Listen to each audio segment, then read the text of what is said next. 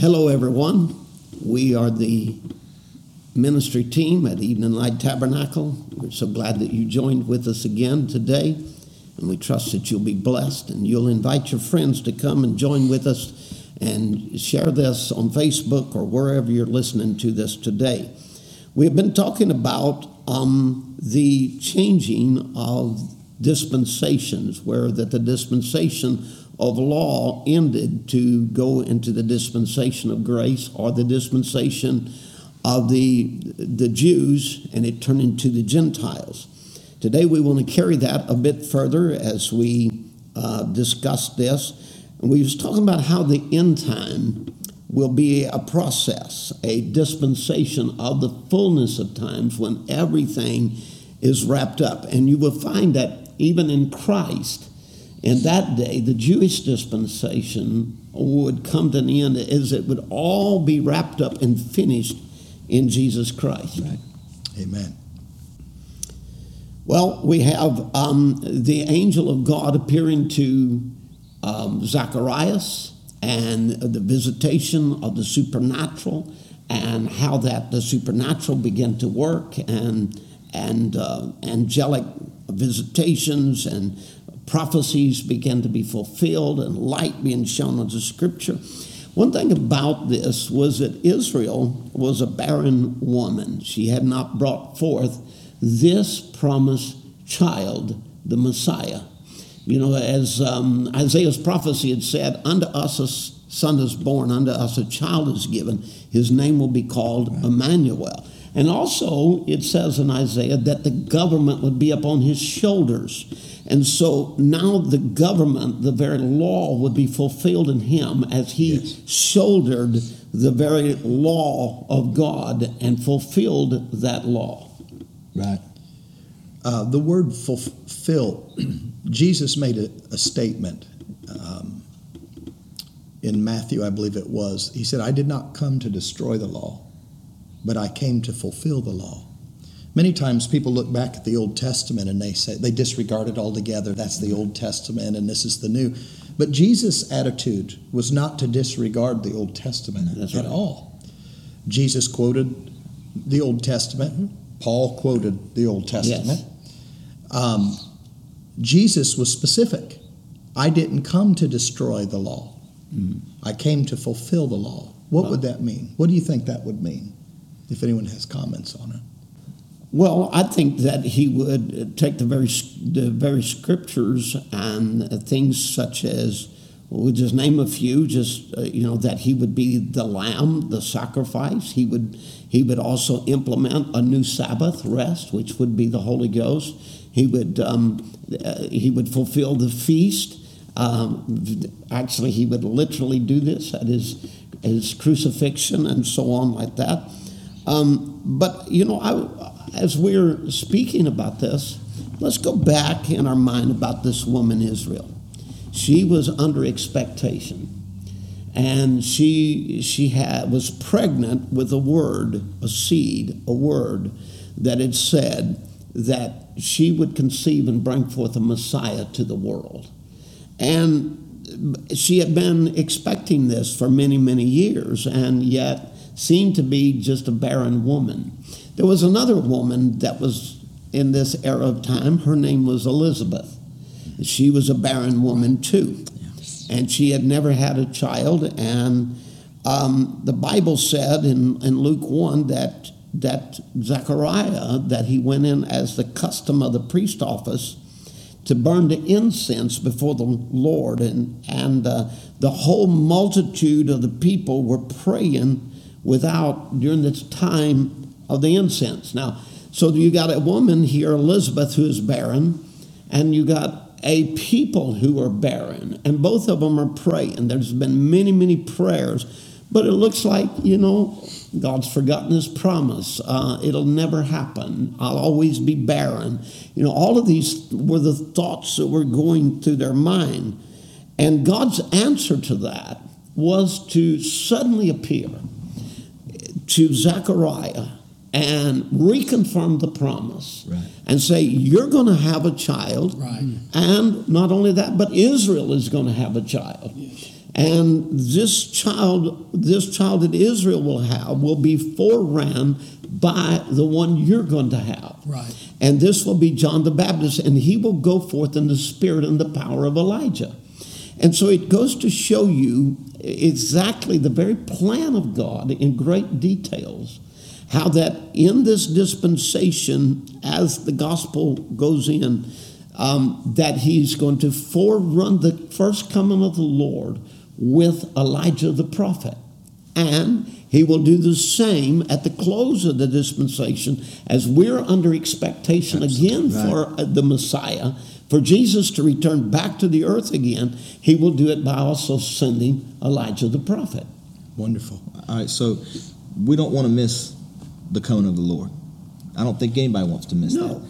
So you have a people, the, the Jewish people, who were well studied in Scripture. I mean, they, they knew the Scripture. And as you mentioned um, in the last session when we spoke, you said that it never mentions the first coming even being a mystery. That they knew that he was to come. Yes. They knew that Elias was to first come. The, the disciples asked Jesus, "We thought Elijah, you know, Elijah would first come." So these were common knowledge, as it were. So what caused the people to not recognize John's ministry, and what caused them to not recognize Jesus being the fulfillment of the Messiah? If to us it's so obvious looking back, and if they knew the Scriptures so well, and he came and fulfilled everything to a T, what caused them to miss it? I think you have to look at the attitude of the people. If you go to Malachi 1 and you look at the end of the Old Testament, the scripture says, The son honoreth his father and the servant his master. If I then be a father, where's my honor? And if I, and if I be a master, where's my fear? saith the Lord of hosts. O priests that despise my name, and you say, Wherein have I despised thy name? You offer polluted bread upon my altar, and you say, Wherein have we polluted thee? In that you say the table of the Lord is contemptible. If you offer blind for sacrifice, is it not evil? If you offer the lame and sick, is it not evil? Offer it now unto the governor. Will he be pleased with it or accept thy person, saith the Lord of hosts? Notice they began to offer what they thought pleased God. Their attitude was not to bring what they knew pleased God, but it was what they felt like, well, we'll just do it. It's a custom. We're going to offer this. And you find this is at the end of the Old Testament that preludes or preludes us into the New Testament, the oncoming of the Messiah, the Son of God, and you find their their mentality was that we don't really care. So they had become lukewarm even in their traditions. Yeah. Absolutely. Actually, in Malachi talks about it. it said you made it a profane thing. Yeah, If you look at that word profane, it means to be made common, to become common, to mm-hmm. be just any, you know, that no longer is, a, you know, offering a lamb a, a spiritual thing, but just, you know, out of duty. You know, I'm a Jew. I'm just going to go take whatever I got. And you know, they used to have to have a blemish, or a lamb without blemish, without spot, without, you know, and to take it up there. And now they're just taking the taking the, lamb, lame, the, the sick weak, and weak and sick. lame. Wow. and offering say, "Here, God, here it is." You know. So could it be that they didn't even, maybe with lip service they did, but they didn't even truly expect fulfillment of the scriptures that they claimed to believe? Well, I, I think it had come to that, Yeah. that they really, in their 400 heart, wa- was not expecting fulfillment anymore. They had, they had just, their faith had just really died within them, and they were a faithless generation. Mm-hmm. Yet, on the other hand, they were giving lip service to Right. it, saying, "Oh yes, the Messiah will come, and we're looking forward." Just like today, Just That's like right. we're looking for Jesus to come any moment, and and living. What are you life- offering? Yeah. What's the Well, sacrifice? Yeah. which, which synagogue had it right? So wherever we get a group of men, we're always going to have a group of opinions. And that Israel is a nation who had one law and one God was very divided in their beliefs. yeah. And so everyone had a different way. Man has his own way. God's ways are not our ways. So God, at the changing of this dispensation, he sends the spirit of Elijah to prepare the way of the Lord. Yeah. Because the Lord has a way. Mm-hmm. That's Man has a way. Right. Churches have a way, but God has a way. And he was the voice of one crying in the wilderness, preparing the way of the Lord. And his message was repent. Yes, Yeah. Be- because in order to come to God, we must repent of our own way, Right. our own expectations, and come God's way. Yeah, Notice- I- and I think it's more than just a repentance of sins of saying, "Lord, I, I'm sorry for being a sinner," but I think. I think it's also a, a coming clean from man's traditions and man's ideas and, and a repentance, a turning back to the Word of God. Praise the Lord. Yes. Yeah, we find here in Malachi 4 and verse 5 says, Behold, I send unto you Elijah the prophet before the coming of the great and dreadful, dreadful day of the Lord. And notice what he's going to do. He's going to turn the hearts. Yes. He sees their attitude, right. he sees their neglect, but he says he's going to turn the heart of the fathers to the children, and then the heart of the children back to the fathers, lest I come and smite theirs with a curse. Hmm. So God's even telling them in the end of the Old Testament that I'm going to send you a prophet, I'm going to send you Elijah, and his job is to turn the heart of the fathers and the heart of the children back to the to the Word of God. Praise the Lord. Well, we're talking about the lame and the blind, uh, sacrifices and whatever today.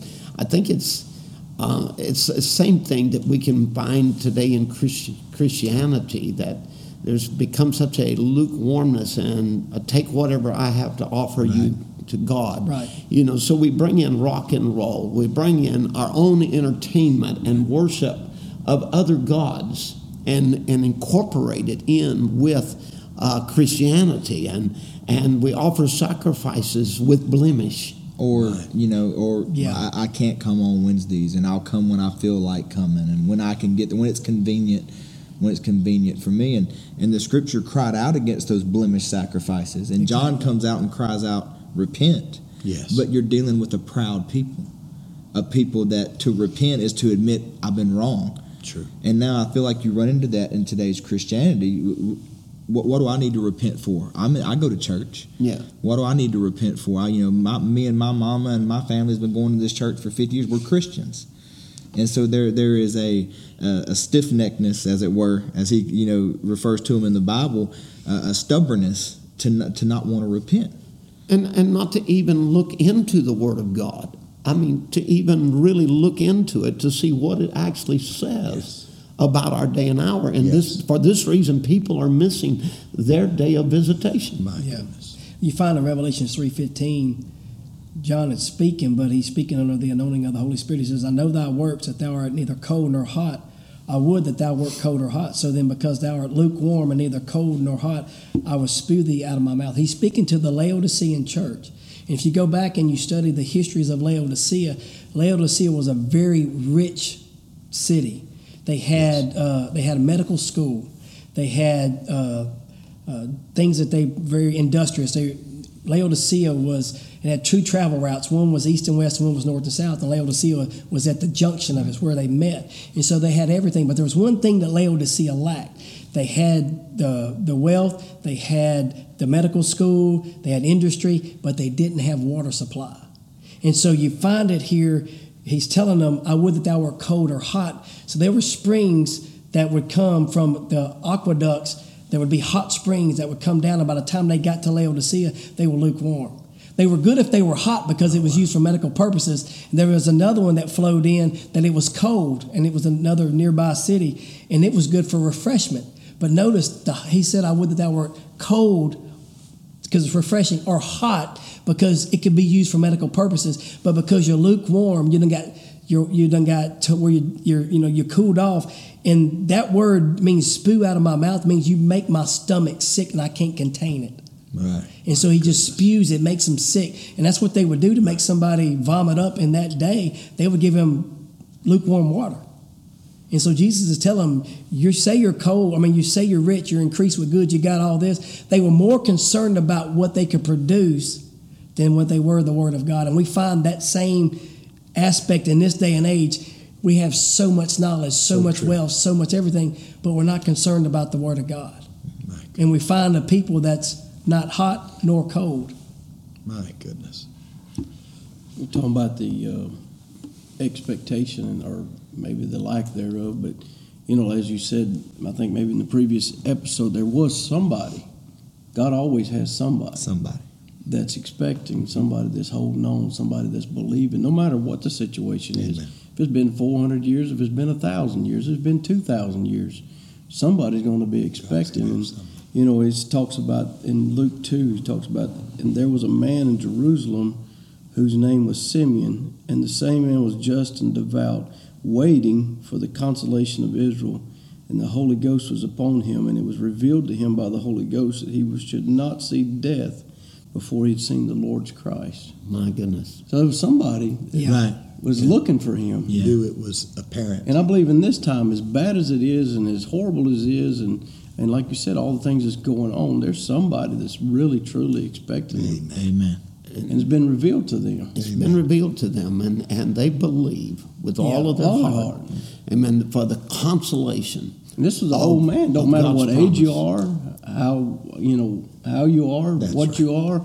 Is it's holding on in faith, believing right. God's going to fulfill His Right. word And no he, matter he what the appears. circumstance. He appears to those that believe. Yeah. Exactly. And so you have people that say, "Well, we don't see miracles. We don't see this. He don't." And, and then their next statement is, "He don't do that anymore." Well, right there, you show why you don't see those things. You You don't don't, believe. Yeah. Yes. Miracles are for believers. God moving in our midst is for believers. That's right. It's not for people who are sitting back who says He don't do that. You're right. He's not going to do that for you if you're not expecting it and holding on Exactly to it right. with all your heart. So true. Which is why it's going to be necessary there'll be a restoration in the end time to turn hearts back Right. to the faith of the fathers Right. and to turn us back to believing again. Yeah. Amen. Amen. So you had a lukewarm Jewish church, as it were, and, and Jesus Christ in the flesh walking amongst them, doing signs, doing wonders, and, and there were, but there were those that caught it. There was. And Jesus uh, really gave us insight to the spiritual condition of that church of that day. I mean, we, you know, he's only has a three and a half year ministry, but the Gospels is the response of the religious community, the believing Jews, when Christ came. He, as uh, you had quoted to me recently, he came to his own, yeah. Yeah, and his own received him not. And it gives us insight to the spiritual condition of the church. Jesus pleading, Search the scriptures, for in them you think you have eternal life. But isn't that Laodicea, who where it shows him on the outside of the church knocking Absolutely. trying and get back in. trying to get back in? I mean, Repeated. You know, said, and then turns and says, "If any man, if Yeah. anyone will open the door, I will come in. I'll Give it come in." every sup opportunity, Yes. and the and the Jewish people were given every opportunity. Yes. So there was great grace that was being poured out in a day just before judgment struck. Amen. Exactly. Amen. Amen. And so the Jews would actually go into uh, 2,000 years of great tribulations and stress upon a people uh, because of rejecting their Messiah and uh, not seeing their day and their hour and their visitation. Right. So, you know, this kind of brings us up to the end of this session today, where we have been talking about the ending of the Jewish dispensation and how it would then begin a new dispensation, a new order, a divine order where God would do a work in a people and he would call out a church for his namesake. And we'll be talking about that in our next session as we talk about how that uh, the law uh, came to its end as Jesus would fulfill it. And we are in another day of fulfilling of Scripture. Amen. God bless you all and thank you for joining with us today. Thank you for joining with the ministry team at Evening Light Tabernacle. For more information on what you have heard today, please visit us at eveninglight.net. May God bless you.